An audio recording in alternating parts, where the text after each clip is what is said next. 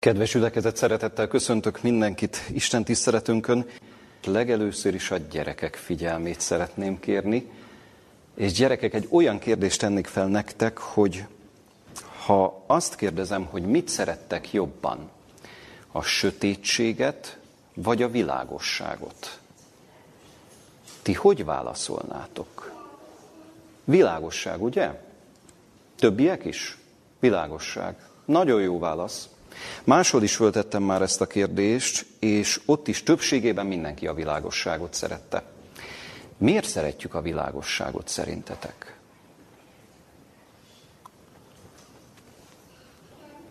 Mert jó neked, ugye? Hát jobban látunk a világosságban. Hát sötétben mit csinálunk?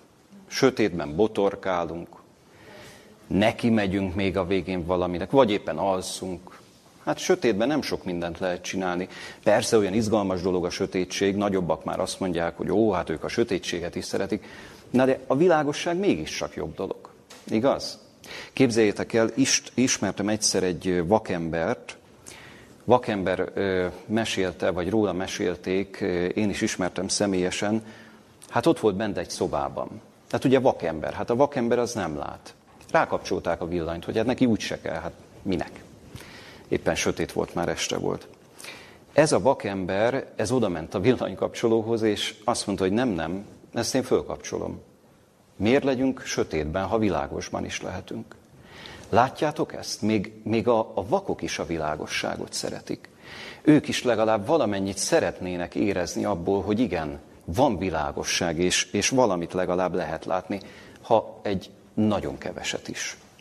Nagyon örülhetünk annak, hogy látunk, és nagyon örülhetünk annak, hogy a jó Istenről mit mond a Biblia. Képzeljétek el, és ott már valaki mondja is, hogy az Isten világosság. János első levelében találhatjuk ezt a különleges igét, hogy az Isten világosság, és nincsen ő benne semmi sötétség. Az Isten világosság, és nincsen ő benne semmi sötétség. Tehát gyerekek, ha azt mondjátok, hogy ti a világosságot szeretitek, ez nagyon-nagyon jó dolog. Mert ez azt jelenti, hogy ti, ti a világos dolgokhoz akartok kapcsolódni. Az az igazi, hogyha ha mi cselekedeteink is világosak. Az az igazi, hogyha a jó Istenhez tudunk ilyen módon is kapcsolódni, hiszen ő a világosság. És nincsen ő benne teljes sötétség. Hatalmas ígéret ez. Úgyhogy kérem, hogy ezt raktározzátok el a szívetekben, emlékezzetek a vakember példájára, a vakember is világosságban szeret lenni, és nem sötétségben, és emlékezzetek arra, hogy ti sem véletlenül szeretitek a világosságot.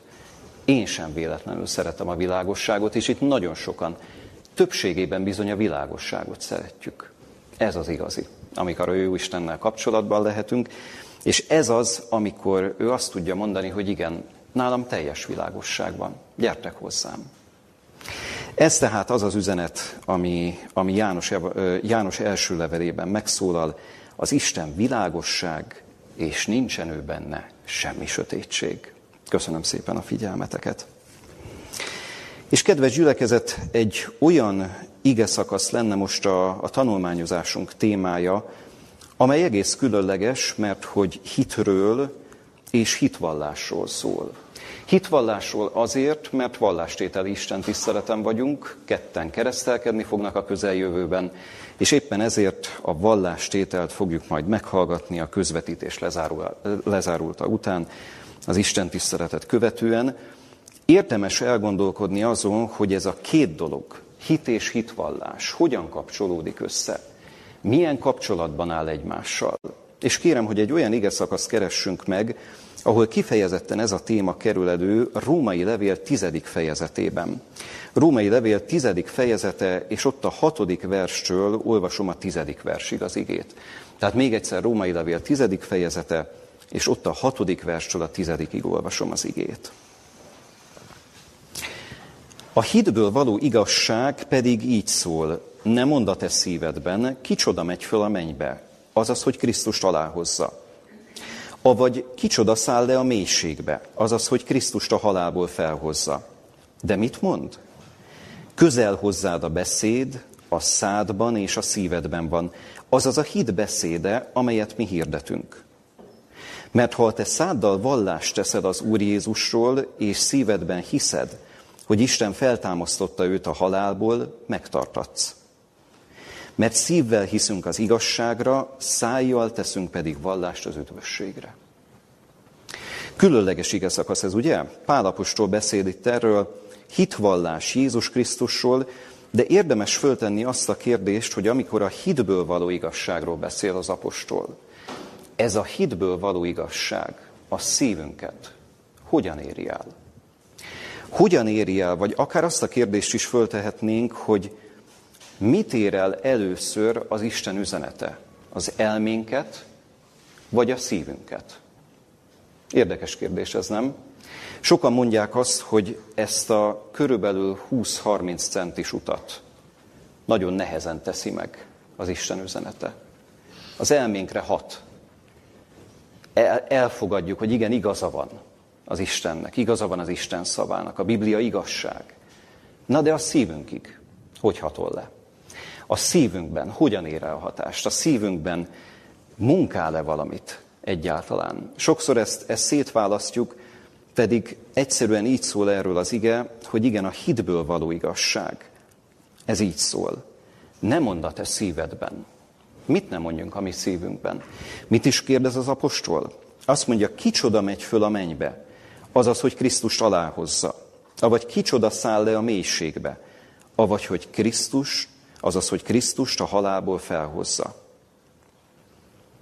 Annyira érdekes ez, mert sokszor talán messzire mennénk ahhoz, annak érdekében, hogy a jó Istent megkeressük.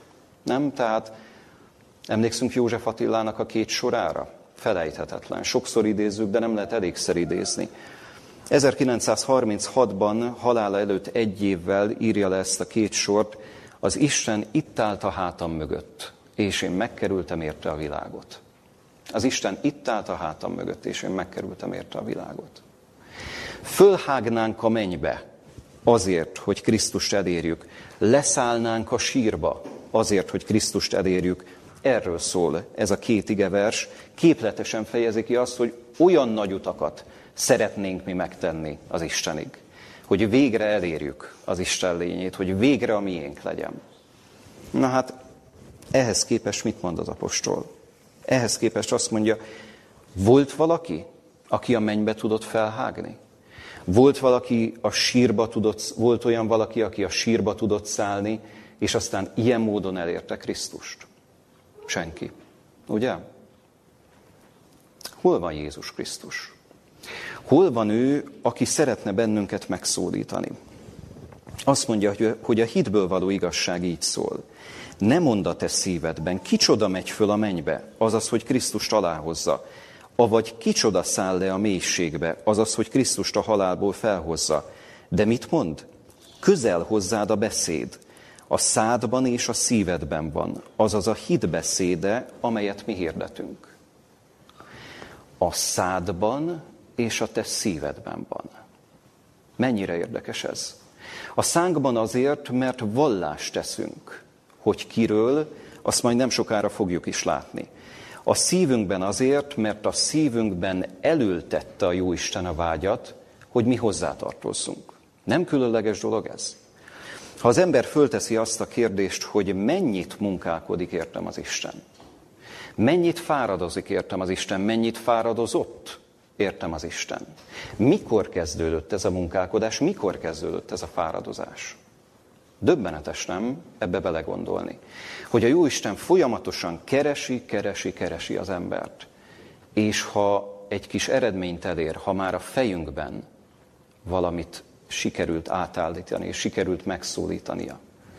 Hol van a mi szívünk? Mert a szívünk is ugyanúgy kell, hogy a fejünkkel együtt mozogjon, és a belső emberünk ilyen értelemben egységben legyen.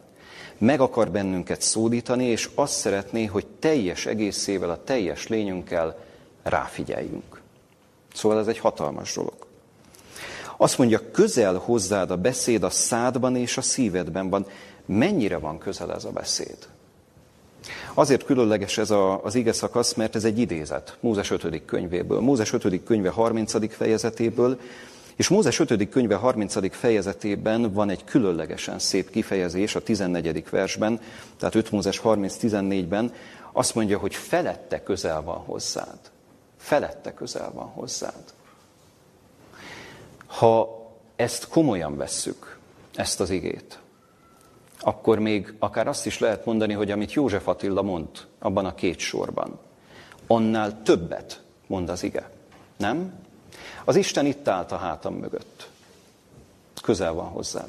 Felette közel van hozzád. Egészen közel van hozzád. Ugye? Tehát ezért különleges a Jóisten munkája, ezért különleges a Jóisten jósága, és ezért különleges az, hogy az Isten lénye, az Isten jósága bennünket megtérésre indít. Mert ha föltennétek magatoknak a kérdést, ti ketten, akik nem sokára keresztelkedni fogtok, föltennétek magatoknak a kérdést, hogy tényleg mi az, ami megszólított benneteket, miért akartok megkeresztelkedni, ki az, aki, aki munkálkodott ebben ezért. Az a jó Isten az, aki, aki tényleg mindent elkövet azért, hogy, hogy figyeljünk rá.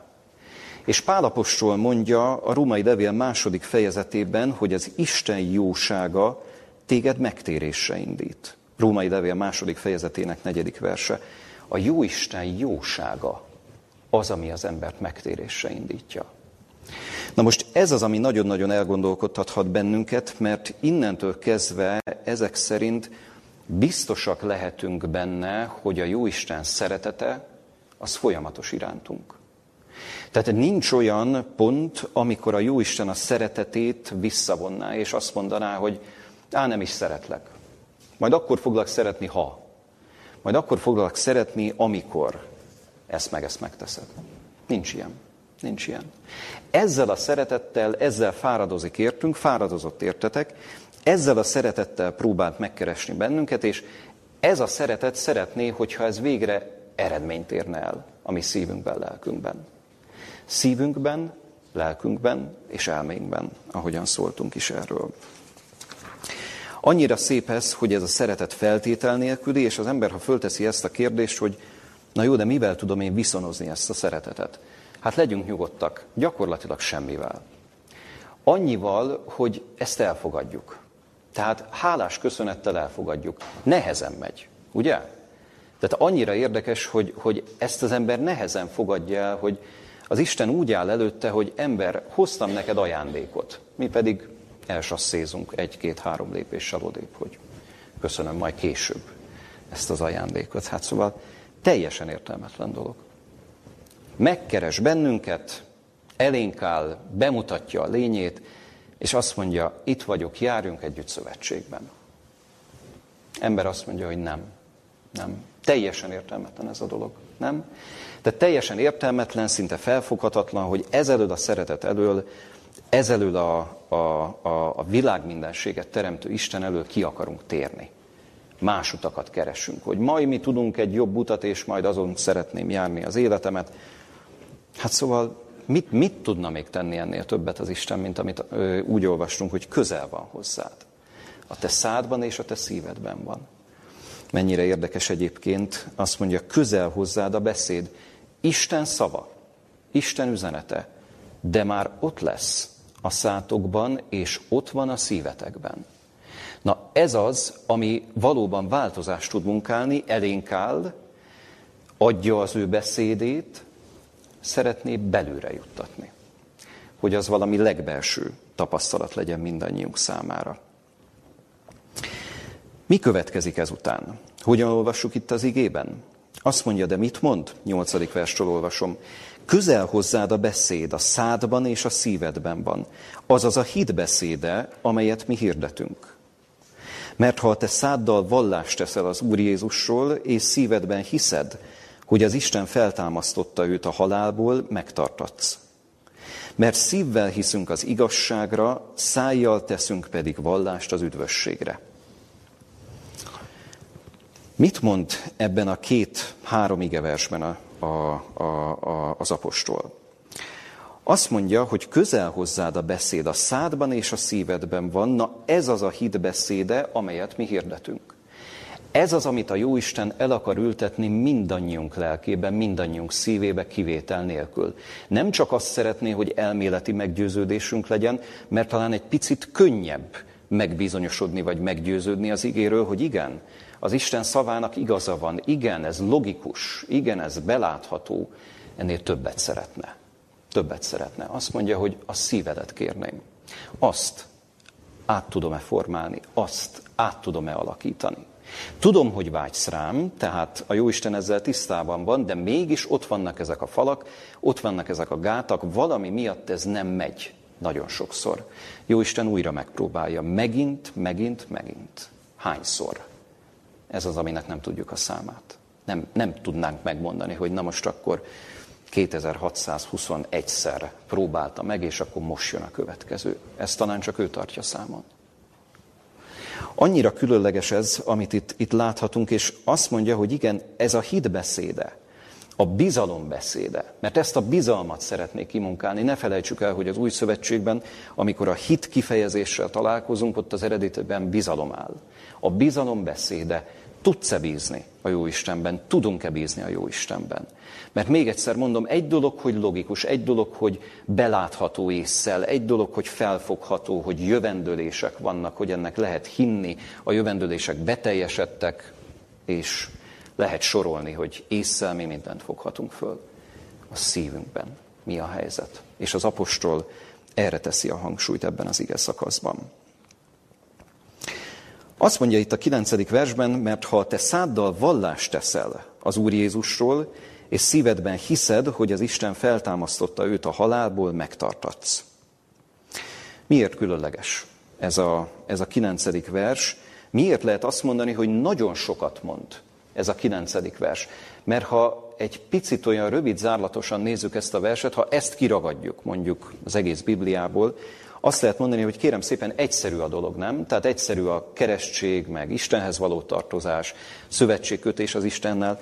Mit is kell tenni? Mi ennek a feltétele? Azt mondja, szánkkal vallást teszünk az Úr Jézusról, ennyi, meg a szívünkben hisszük, hogy Isten feltámasztotta őt a halálból, és akkor megtartatsz. Miért mondhatjuk azt, hogy ez nagyon mélyreás, ez a kilencedik vers? Hogyan is beszél itt a, a Jóistenről? Hogyan is beszél itt Jézus Krisztusról? Azt mondja, ha te száddal vallást teszel, az Úr Jézusról. Az Úr Jézusról.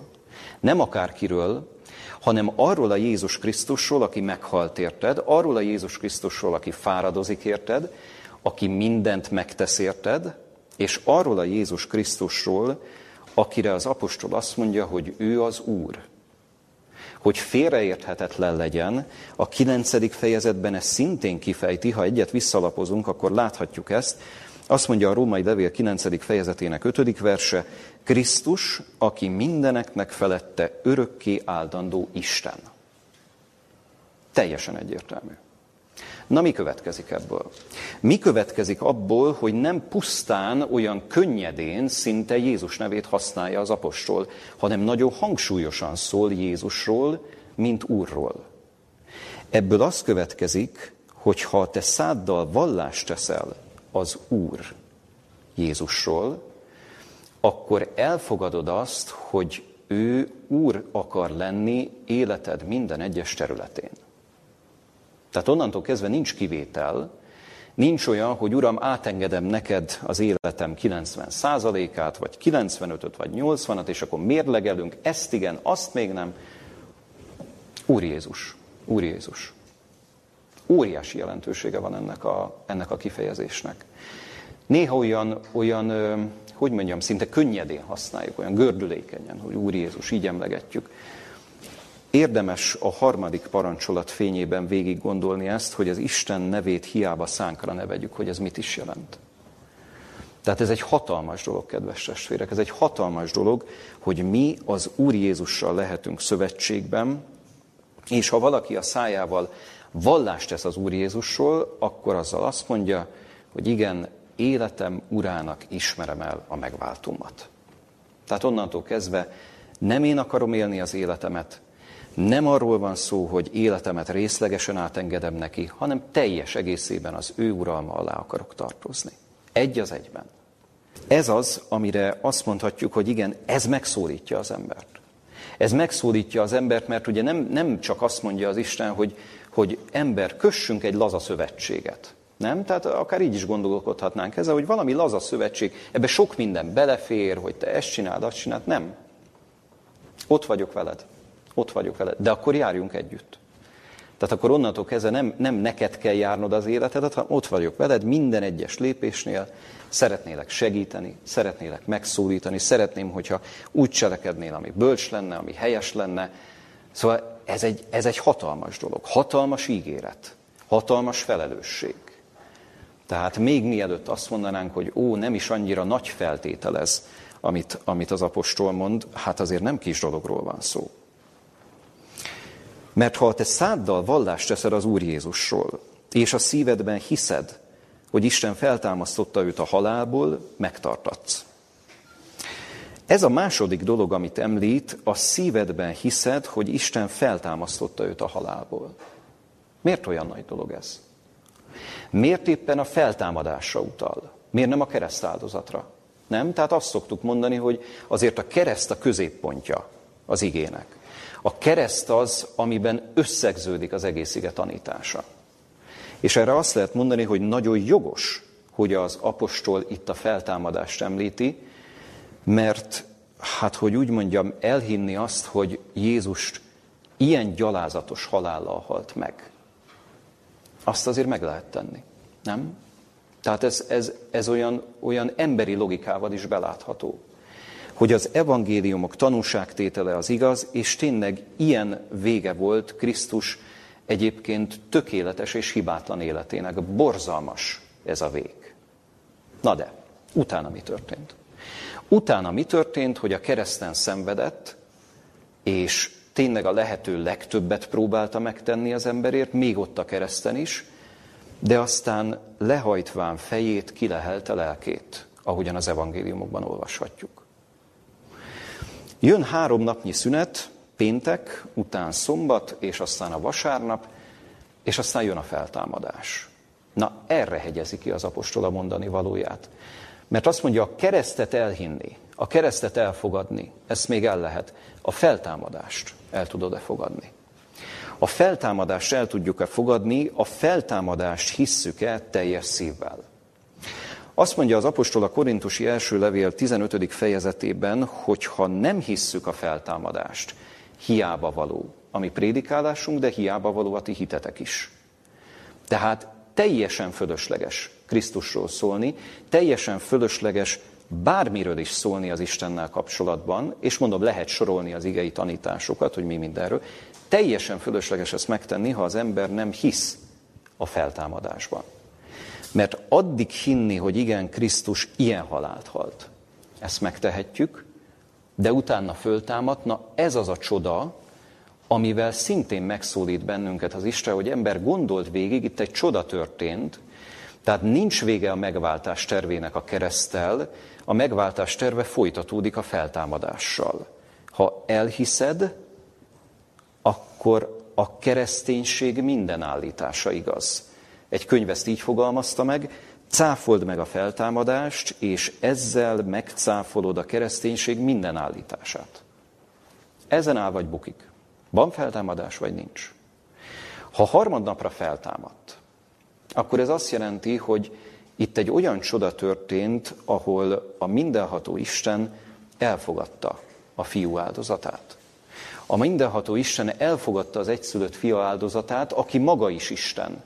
Ez a különleges rejtélye egyébként Jézus Krisztus természetének, ne felejtsük ezt el, Jézus Krisztus Úr az Atyaisten dicsőségére. Jézus Krisztus mindeneknek felette áldandó, örökké áldandó Isten.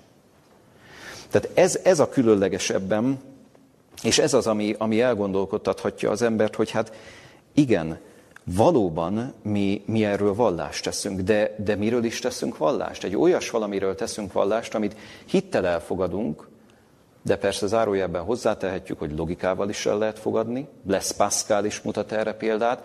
Azt mondja, hogy, hogy az apostolok összebeszéltek, hogy most itt kitalálják ezt a mesét, hogy Jézus Krisztus feltámadt. Azt mondja, ez emberi logikával is. Hát szinte kinevetni való. Nem lehetséges, hogy itt csak összebeszélésről legyen szó. Nem lehetséges, hogy emberileg ezt kifundálták, hogy igen, majd elhitetik az emberekkel. Hát azt mondja, bárki bármikor bedobhatta volna a törő között, és azt mondhatta volna, hogy kérem szépen hazudunk, hazudunk az embereknek. Nem tették az apostolok, sőt, mindent vállaltak, a lehető legtöbbet, a gyalázatot vállalták azért, hogy az evangéliumot terjeszthessék. Tehát mondom, logikával is el lehet jutni a feltámadásra, de mégis ugye nem csak a logikát kér itt az Isten, nem csak az elméleti meggyőződést. Szívedben hiszed-e a feltámadást? Ezen áll vagy bukik. Ha igen, akkor tiéd a mindenség. Tehát akkor nem akármilyen tér nyílik meg előttünk. Mit is mond itt az ige? Azt mondja, ha te száddal vallást teszel az Úr Jézusról, és szívedben hiszed, hogy az Isten feltámasztotta őt a halálból, megtartatsz, üdvözölsz más fordításban. Nem akármi, tömör kijelentés, de mégis azt lehet mondani, hogy nem, hogy mondjam, nem pontatlanul fogalmaz az apostol. Tehát ez biztos. Ha valaki elismeri, hogy Jézus valójában Úr az ő életén, és közben ragaszkodik a feltámadáshoz, azt mondja, hogy ez az üdvösség útja. Ez az üdvösség útja. Tehát nem akármire léptek majd rá, nem akármire lépünk majd rá, akkor, amikor meghozzuk ezt a döntést, és megkeresztelkedünk, vagy ha már ez múlt idő, akkor ez megtörtént, hanem itt az üdvösség útján jár az ember. Egy igeversben így összegzi ezt az utat az apostol. Aztán persze máshol az ige abszolút bővebben ezt kifejti. De ez itt egy ilyen gondolateszencia, azt is lehet mondani. Tehát ebben sűrűsödik össze sok-sok minden. Azt mondja, üdvözölni fogsz. Tehát hajszál pontosan, mint egy ilyen matematikai egyenlet szinte, úgy fejezi ki, hogy igen, ez az üdvösség. Ez az üdvösség. De még egyszer mondom, óriási mélysége van. Tehát az, hogy fölolvassuk ezt az igét, néhány másodperc mindössze. De ezt megélni, hát az aztán egy egész életprogram. De egyértelmű, hogy miről szól az ige, azt hiszem mindannyiunknak. Tizedik vers, és itt megint a vallástételről szól, azt mondja, mert szívvel hiszünk az igazságra, szájjal teszünk pedig vallást az üdvösségre. Tehát amit a Jóistennek a szívünkben sikerült elültetnie, azt mondja, azt mondjuk is ki. Mondjuk is ki. A szánkkal tegyünk vallást az üdvösségünkre. Tegyünk vallást, mert ez jót fog tenni nekünk. Kinek van erre szüksége? Kinek van szüksége a vallástételre? Azt lehet mondani, hogy a vallástételre hát legedőször is magunknak van szükségünk. Nem?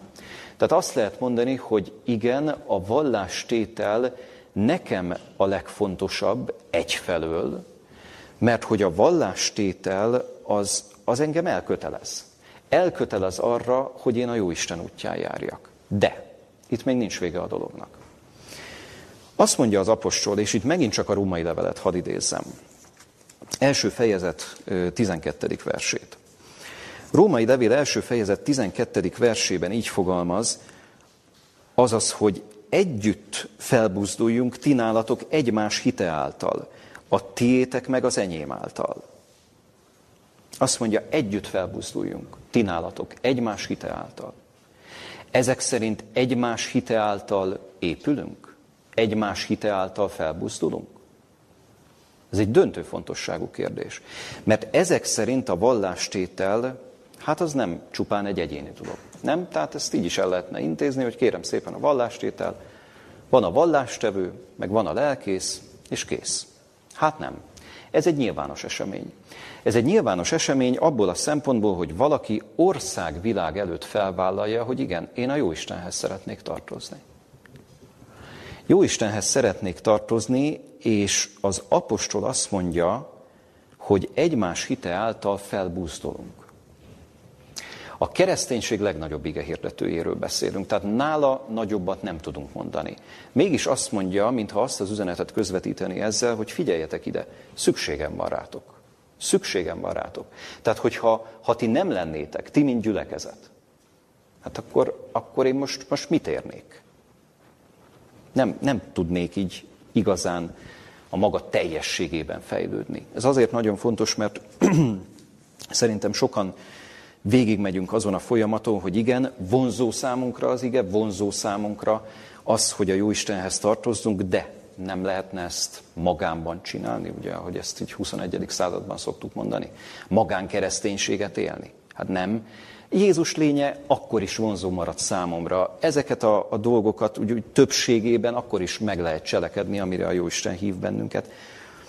Hát az ige szinte minden lapján azt mondja, hogy nem, nincs magánkereszténység. Tehát ez szükséges a gyülekezet. Azt mondja az apostol, igen, együtt jó lenni, de ezt még kifejti egy csomó más helyen. Tehát rengeteg tanítás szól erről. Felbuzdulunk. És én is el tudom mondani, és szerintem mindannyian el tudjuk mondani, hogy óriási élmény az, amikor például beszélgethetünk egymással. Hitbeli dolgokról beszélgethetünk egymással. Mindig tudtok olyan szempontot mondani, ami nekem nem jutott az eszembe.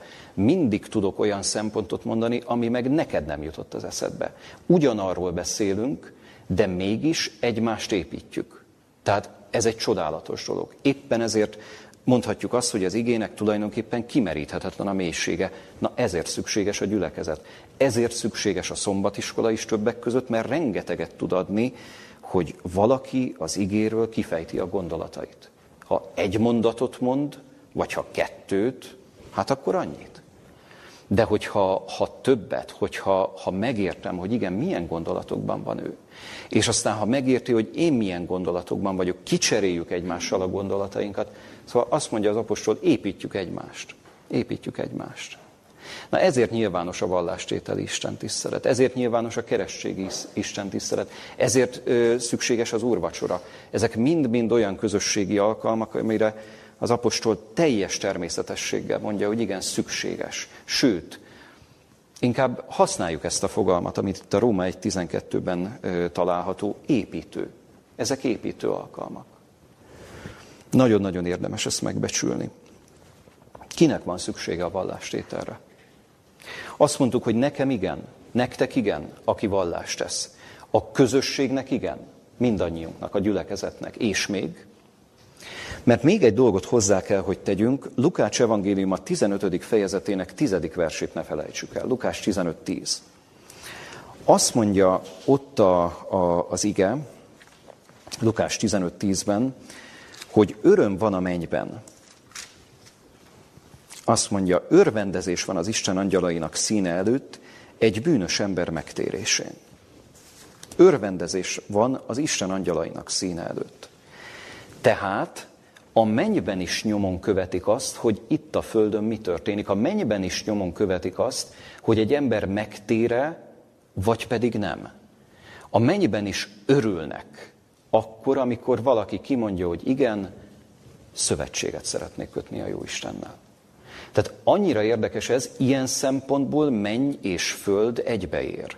Ilyen szempontból nem vagyunk függetlenek a mennyei lényektől, döbbenetesebb belegondolni, nem? Nem vagyunk függetlenek a mennyei lényektől, akik vizsgálják azt, hogy itt mi történik. Színpada lettünk a világ mindenségnek, ahogy, ahogy Pál apostol fogalmaz, teátronja lettünk a kozmosznak, egy Korintus négy kilenc. Ez azt jelenti, hogy figyelik, hogy itt mi van, és örülnek. Nem csak figyelnek, nem csak tanulnak, ezt is mondja az ige, hanem örülnek akkor, amikor valaki megtér. Mert ez egy csoda, ez egy hatalmas dolog. Kinek van tehát erre szüksége? Neked, nekünk, közösségként mindannyiunknak, és a mennynek. És persze a Jóistennek is micsoda öröm lehet ez, amikor láthatja, hogy a munkája célt ért valakinek a szívében. Ez egy hatalmas dolog. Kedves gyülekezet, egyetlen dologról szóljunk még itt az igehirdetés vége felé. Mit is mond Jézus Krisztus arról, aki vallást tesz? Hogyan is fogalmazza ezt meg Máté evangéliumában, a Máté evangélium a tizedik fejezet harminckettedik versében. Máté tíz harminckettőt szeretném idézni a következőképpen. Valaki azért vallást tesz én rólam az emberek előtt, én is vallást teszek arról az én mennyei atyám előtt. Azt mondja tehát, hogy valaki azért vallást tesz én rólam az emberek előtt. Én is vallást teszek arról. Tehát Jézus Krisztus ezt a vallástételt továbbítja. Továbbítja a mennyei atya színe elé. Ez egy óriási dolog. Óriási dolog az, hogy ezek szerint akkor, amikor azt mondjuk, hogy a menny figyel a vallástételre, a menny figyel ránk, akkor nem csak az Isten angyalairól van szó, hanem magáról, Jézus Krisztusról, az Úr Jézusról, aki ezt képviseli a mennyei atya előtt. Hát itt megint csak azt mondhatjuk, hogy nem akármi történik, tehát ez nem csak egy földi valóság, amit itt megtapasztalunk, hanem egyben mennyei valóság is. Mit jelent ez a vallástétel? Hogyan teszi ezt a vallást Jézus Krisztus? Még egy igét lapozzunk fel ezzel kapcsolatban, hogy hogyan fejti ki ezt a gondolatot Jelenések könyve. Jelenések könyve harmadik fejezetéből az ötödik verset szeretném idézni, egész pontosan a negyedik és az ötödik verset. Jó, tehát Jelenések könyve harmadik fejezete, negyedik, ötödik verse. A következőképpen idézem. De vannak ott nálad Szárdíszban kevesen, akik nem fertőztették meg ruháikat, és fehérben fognak velem járni, mert méltók arra. Aki így győz, az fehér ruhákba öltözik, és nem törlöm ki annak nevét az élet könyvéből, és vallást teszek annak nevéről az én atyám előtt és az ő angyalai előtt. Látjuk, egy picit bővebb ez a leírás. Tehát azt mondja, az én atyám előtt teszek vallást, és az ő angyalai előtt teszek vallást. Tehát ilyen értelemben teljesen egyértelmű, hogy a mennyei valóság, az egész menny figyel arra, hogyha valaki valóban üdvösségre tud jutni, mert itt már a folyamat végéről beszél Jézus Krisztus. Vallástétel az út elején, de egyben akkor is vallást tesz rólunk Jézus Krisztus, és vallástétel Jézus Krisztusé egy életet lezáró, egy sorsot lezáró vallástétel az út végén. Tehát ez foglalja keretbe az egészet. Vallástételtől vallástételig. Tulajdonképpen így is felrajzolható az az ív, amit a hívő ember befut. Közben mi történik? Az ív közben. Azt mondja, hogy ezeket a ruhákat. Vannak olyanok Szárdíszban, akik nem fertőztették meg. Fehérben fognak velem járni, mert méltók arra. Aki így győz, az fehér ruhákba öltözik, és nem törlöm ki annak nevét az élet könyvéből, és vallást teszek annak nevéről az én atyám előtt és az ő angyalai előtt. Azt mondja tehát, hogy ezekre a fehér ruhákra, ezekre vigyázzunk. Mi ez a fehér ruha? A fehér ruha Jelenések tizenkilenc nyolc alapján a szentek igazságos cselekedetei. A szentek igazságos cselekedetei.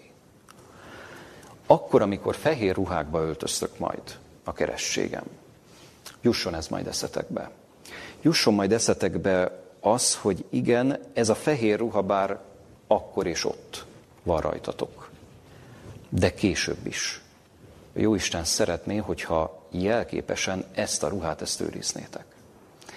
Tehát ez nem olyan, hogy igen, egyszer van az életemben egy kitüntetett esemény, hanem egyszer van az életemben egy kitüntetett esemény, és folytatódik a gondolat, és ennek az eseménynek hatása van az egész életemre. Mert ott kaptam egy ruhát, amit bár a keresztség után levetek, de azt mondja az ige és Jelenések könyvében többször visszatér ez a gondolat, hogy ember őrizd, őrizd ezt a ruhát.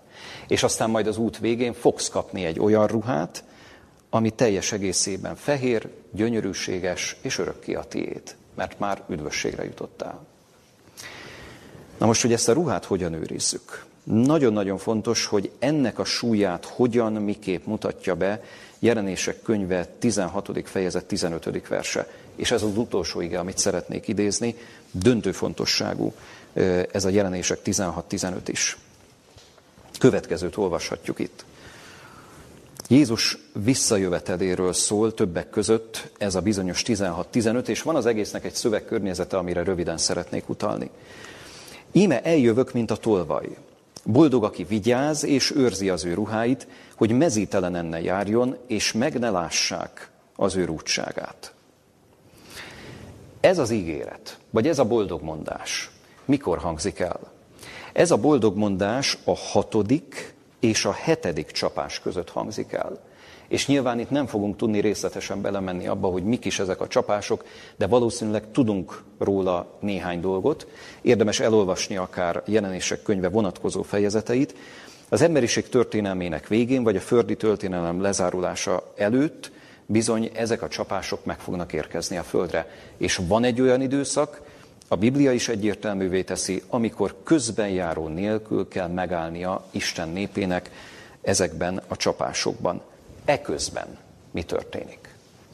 Eközben mondja azt, ezt a boldog mondás, ugye itt, amit olvastunk, hogy boldog, aki vigyáz és őrzi az ő ruháit, hogy mezítelen ne járjon, és meg ne lássák az ő urútságát.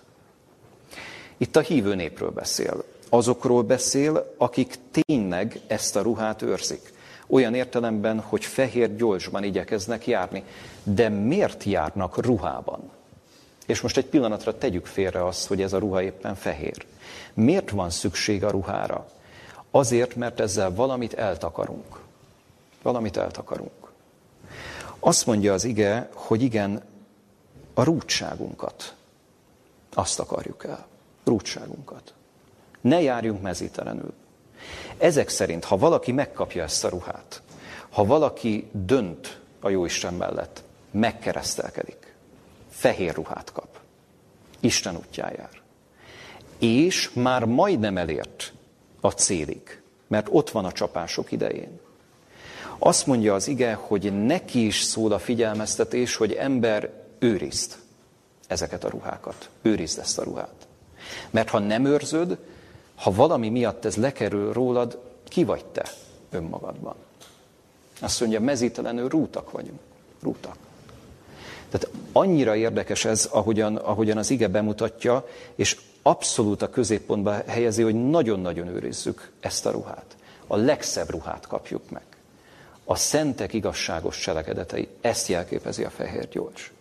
És ez az, amit nekünk őriznünk kell, mert ha nem tesszük, akkor onnantól kezdve letérünk arról az útról, ami, amin az Isten elindított, a Jóisten elindított bennünket. Miért térnénk le? Miért ne ragaszkodnánk hozzá? Miért ne őriznénk ezeket a ruhákat? De egyben ez a Jelenések tizenhat tizenöt is figy- figyelmeztet arra bennünket, hogy egy másodpercig ne bízzuk el magunkat, se most, se később, egy másodpercig se. Mert bárki gondolhatja azt, hogy már letettem valamennyit az asztalra, és ez elegendő ahhoz, hogy. Hát nem. Tehát ami mögöttünk van, arra bár jó szívvel emlékezhetünk, hogyha győzelmekről, hitbeli tapasztalatokról van szó, na de ami előttünk van út, azt még ugyanúgy kell bejárnunk, ahogyan a Jóisten azon elindított bennünket. Vigyázzunk ezekre a ruhákra. Vigyázzunk arra, amit, amit a Jóisten elkészített nekünk. Kedves gyülekezet, kívánom azt, hogy ezek a gondolatok maradjanak bennünk, és érezzünk együtt testvéreinkkel a szó nemes értelmében, hogy micsoda ünnepélyes pillanatoknak lehetnek, lehetünk mindannyian szem- és fültanúi, és hálásak lehetünk azért, hogy a Jóisten mindannyiunkat keres, kivétel nélkül. Nem csak a hátunk mögött áll, közel van hozzánk, és a szívünkbe, elménkbe, az egész valunkban szeretné elültetni azt, hogy igen, szeretettel fordulok hozzád, mindent megteszek érted, munkálkodom érted, munkálkodtam eddig is érted, menjünk együtt tovább. Adja az Úr, hogy így legyen. Amen. Imádkozzunk. Szerető édesatyánk, hálás szívvel köszönjük neked azt, hogy te megkerestél bennünket és megszólítottál. Hálás szívvel köszönjük azt, hogy gondot viselsz rólunk, és hogy te nem hagysz bennünket magunkra. Köszönjük, Urunk, hogy nem szükséges botorkálnunk az életben, hogy nem szükséges bizonytalankodnunk, hanem te szeretnéd azt, hogy egészen a tieid legyünk. Szeretnéd megáldani a döntéseinket, ott lenni azokban, és szeretnél egészen közel jönni hozzánk úgy, hogy egészen belénk szeretnél költözni. Istenünk, segíts elfogadni a te lényedet, segíts elfogadni a te munkádat, segíts tudomásul venni, megérteni azt, hogy te hogyan, miként munkálkodsz értünk. És köszönjük mindazt, amit te megteszel. Köszönjük, amit megváltunk, Jézus Krisztus megtett. Köszönjük, hogy ragaszkodhatunk ő hozzá, és hogy hihetünk az ő keresztáldozatában és feltámadásában egyaránt. Segíts kérünk, hogy valóban ez a hit olyan útra vezessen bennünket, ami az általad kijelölt út, az üdvösség útja, amit Te egészen egyértelműen meg is ígértél mindannyiunk számára.